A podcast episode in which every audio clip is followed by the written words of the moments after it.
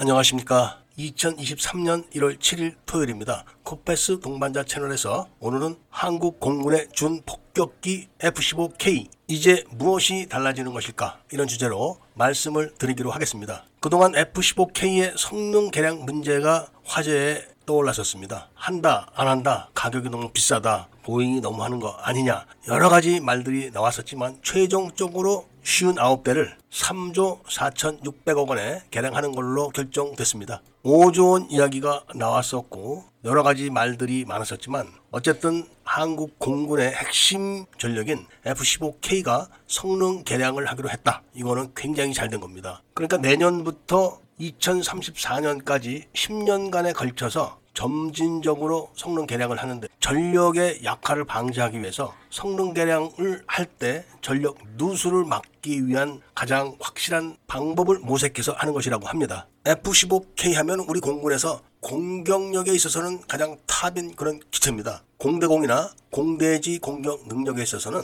따라올 기체가 없습니다. F-15K의 무장 장착 능력은 웬만한 폭격기보다도 많습니다. 공대공 미사일만 장착한다고 하면은 22개 이상을 장착할 수 있다고 하는 말도 나오는데 여기다가 한국 공군이 보유하고 있는 공군기 중에서 속도가 제일 빠릅니다. 마하 1.5까지 나가죠. 이런 F-15K가 최신형인 F-15EX급으로 성능이 개량되는데 그 개량의 핵심이 바로 레이더입니다. 그리고 임무 컴퓨터와 전자전 능력을 획기적으로 높인다고 합니다. 그러니까 스텔스 기능만 없지 모든 것을 다 갖춘 4.5세대 기체로서 엄청난 능력을 보유하게 되는데 현재 F-15K가 탑재한 레이더는 기계식입니다. APG-63 기종인데 이게 탐지 거리가 100km 정도 됩니다. 그런데 이 레이더를 APG-82 A사 레이더로 교체를 하는데 그 탐지 거리가 180km 정도로 늘어납니다. 거의 두 배가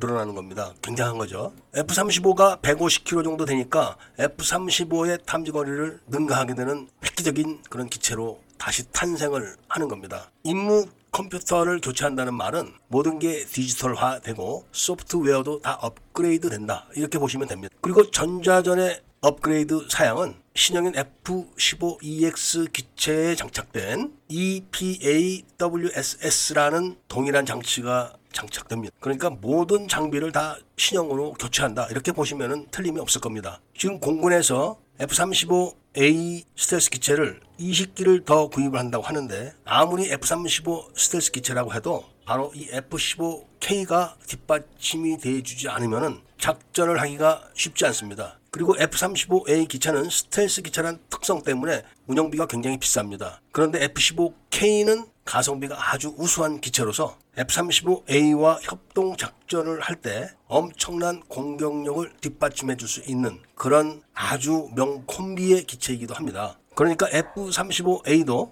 F-15K가 뒷받침이 되어줄 때 완벽한 작전을 구사할 수가 있는 겁니다. 이런 F-15K가 F-15EX급으로 성능 개량이 됐을 때는 60기의 F-35A와 59기의 F-15EX급 전투기로 웬만한 적국의 전투기 공격은 다 막아낼 수가 있다고 합니다. 이론상으로 F-15EX로 성능 개량이 되면은 59기만 확보해서 공대공 임무가 부여돼도 약 1200기 정도의 전투기를 상대할 수 있고 격추할 수 있다고 하는데 여기다 60기의 F-35A 기체가 전방에 투입되면 그런 공격력이 확실하게 보장이 될 걸로 봅니다. 지금 한국 공군은 KF-21 개발이 상당히 오래 끄는 바람에 보유한 기체의 노후화가 굉장히 심해졌는데 F-15K가 본격적으로 성능 개량이 될 때 바로 KF-21이 전력화가 시작되는 그때입니다. 그래서 전력화가 끝나는 2034년 정도 되면은 비로소 한국 공군의 전투기 연령이 굉장히 낮아지게 될 겁니다. KF-16도 다 성능 개량이 되고 KF-21이 투입이 되기 때문에